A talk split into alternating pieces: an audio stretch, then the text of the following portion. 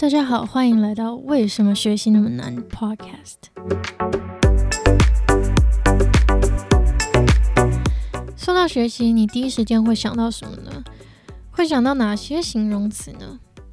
比如说，应该很多人会觉得学习就是读书，然后读书好难，上课好累，人生怎么这么难之类的。但其实学习不等于读书、上课或考试，学习是一个认知历程。像是我们看到人家分手很痛苦，就会去观察或反思，说到底是什么原因让两原本两个相爱的人变成这样子。我们就会去调整自己的爱情观，或改变我们跟人相处或沟通的模式。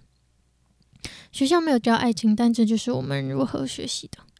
从一件事情的感受到经过自己反思。然后到最后自我改变的这样的历程，就是一个很简单的认知历程的例子。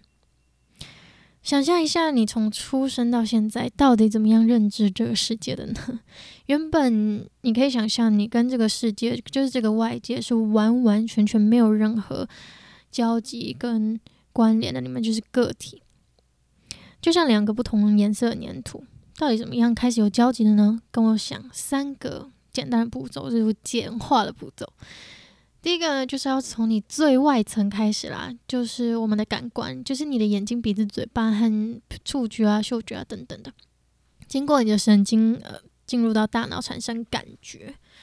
OK，所以到第二阶段呢，大脑就会开始去诠释这感觉，我们称之为知觉。知觉跟感觉不同的地方是，你大脑诠释这个感觉，会诠释说这是一个痛的感觉，还是一个可怕的感觉，还是一个舒服的感觉，它就是一种知觉。OK，所以当你有了这样的知觉的时候，第三阶段你就会做出反应、选择或这类的行为。那当你做出了这个行为之后，你这个行为又会因为触碰到了外界，所以产在给你回馈，产生更多的感觉、知觉，然后你又会再做出回应，这样子一直不断的重复，就像两个不同颜色的粘土，最终它们糅合成你现在对这个世界的认知。那我举一个很简单的例子，一个巧克力实验的例子，因为我个人很喜欢吃巧克力。这个实验是这样的：他们给同一批受试者吃两次巧克力，第一次的时候让他们去品尝，然后。形容或去评估它的苦苦度，就是巧克力有多苦。一开始的时候，他们都觉得这个巧克力非常的苦。到了第二次的时候呢，他们请受试者戴上耳机，听愉悦的音乐，边吃巧克力。第二次的时候，他们这些受试者就觉得这个巧克力是甜的，而且比上一颗还甜。但其实这两颗巧克力是同样的巧克力，它们的苦度、甜度其实都是一模一样的。所以为什么听愉悦的音乐会让他们觉得吃起来是甜的呢？其实这这就跟大脑当时候，呃，产生愉悦的感觉、产生甜蜜的感觉是有相关的。这就是为什么每一个人所认知的世界其实都是不一样的。所以学习是什么呢？其实学习就是透过各样的方式增加我们对世界的认知。想象一下，你的大脑就好像是好多个点连在一起所形成的一个网络，越是越多经历，就越多点，越多连接，你这个认知的网络也就越密集、越完整。我们常常觉得别人总是比我们还聪明，其实只是他们对这个世界或某个领域、某一个科目的认知和理解比我们多了一些，比我们密集跟完整一些而已。所以呢，为什么学习会那么难？其实呢，是因为在我们构成某一件事情、某一个科目的认知的时候，中间的感觉到大脑到去诠释，到你理解之后，能够思考。跟运用出来的这个过程历程中，有一些地方出了问题，或者空缺了等等的，所以你就会觉得学习真的好难。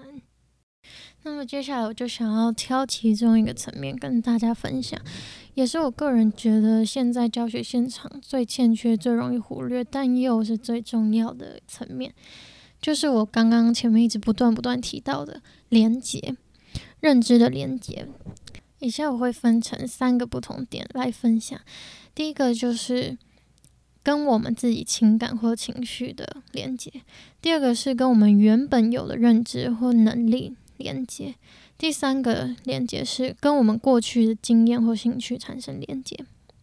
首先，第一个呢，我觉得是真的是最容易被忽略的，跟自己情绪情感连接。你学习的科目没有一个是让你产生喜欢的情绪，或者是震撼的情绪的那一种连接。但是，一件事情会让你一辈子都忘不了，其实很大一部分会是因为对你产生情感或情绪。我想举一个我国中的时候研究难民议题的例子。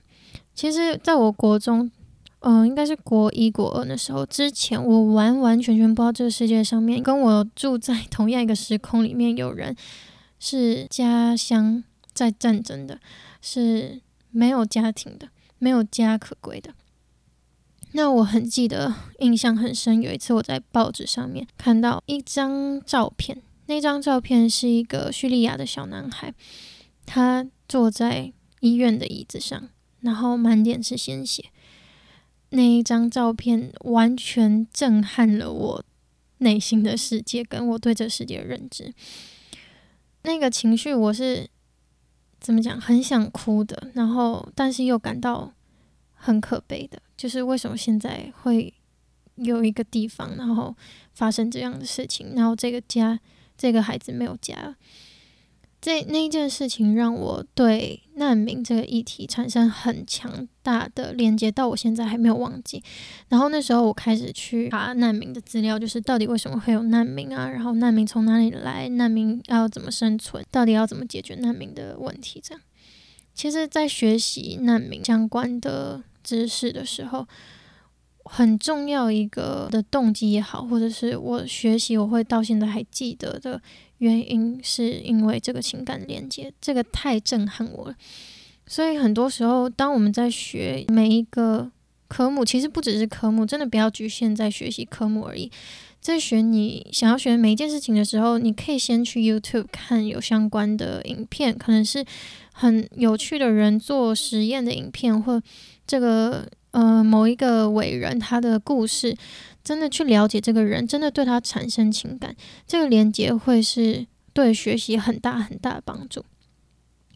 那到了第二大点，就是对我们原本有的认知或能力产生连接。这个我举很简单的例子，就是你如果跟国小生讲微积分，他可能就觉得我的天啊，这是天方夜谭，根本听不懂。因为这完全没有跟他原本认知或他原本能力做连接。其实很多时候我们觉得学习很难，是因为我们接收到的老师教的东西是不在我们能力范围所及。因为在班上每一个人的能力都不一样。那如果你今天你的呃接收到的资讯或呃，知识是你没有办法跟你原本的脑中的那些节点连接的话，那你完完全全就是没有办法吸收，也没有办法去理解这些这些知识。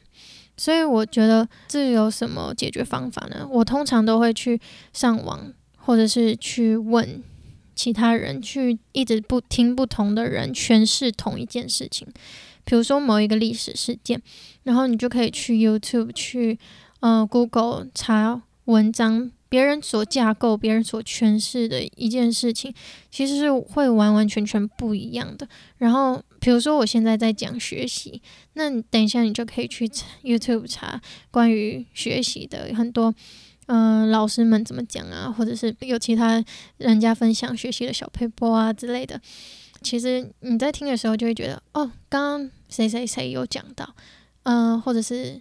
我哪些地方没讲到，或他哪些地方是我没有注意到的，或我没有特别去讲到，然后你就会对这个这个知识会有一个比较完整的概念，然后会开始产生自己的想法，开始增加你的能力跟你原本认知的这个连接。好，所以第三个最后一个就是跟自己过去经验或兴趣有相关的连接。其实这一点很简单，就是我们常常会觉得说，哈，为什么要学数学？就是我买菜也不会用到，那怎么难的去数学啊？干嘛这么辛辛苦苦要读数学呢？其实这会有这样的疑问，就是跟自己的经验脱节的关系。那到底要怎么样去跟自己的经验产生连接？其实我觉得很重要的是，呃，老师们需要用应用的角度，或者是用我们平常会经验到的例子来做比喻。那比如说，为什么很喜欢人文社会科呢？是因为以前我在学校的时候，我觉得所有科目，呃，里面我最能够反射自己的经验的，就是在人文社会上面。然后我可以去体会历史上面的人物啊，或者是我可以知道哦，地理这个地方是我曾经去过的地方，好之类的，就是能够真的跟我自己经验有所连接的，那产生呃所产生的连接，帮助我理解，也帮助我去记忆我所接收到的知识。好，所以以上这三个连接，情感的连接。原有的知识能力的原连接，以及跟自己过去经验或兴趣的连接，这三个大连接呢，是我觉得学习里面最最最最最重要的。最后做一个小结，好了，就是真的希望每一个人，不管年纪多大多小，不要把自己的认知局限在课本和学校里面。你可以最后问一下自己，就是。那我真正想要学些什么呢？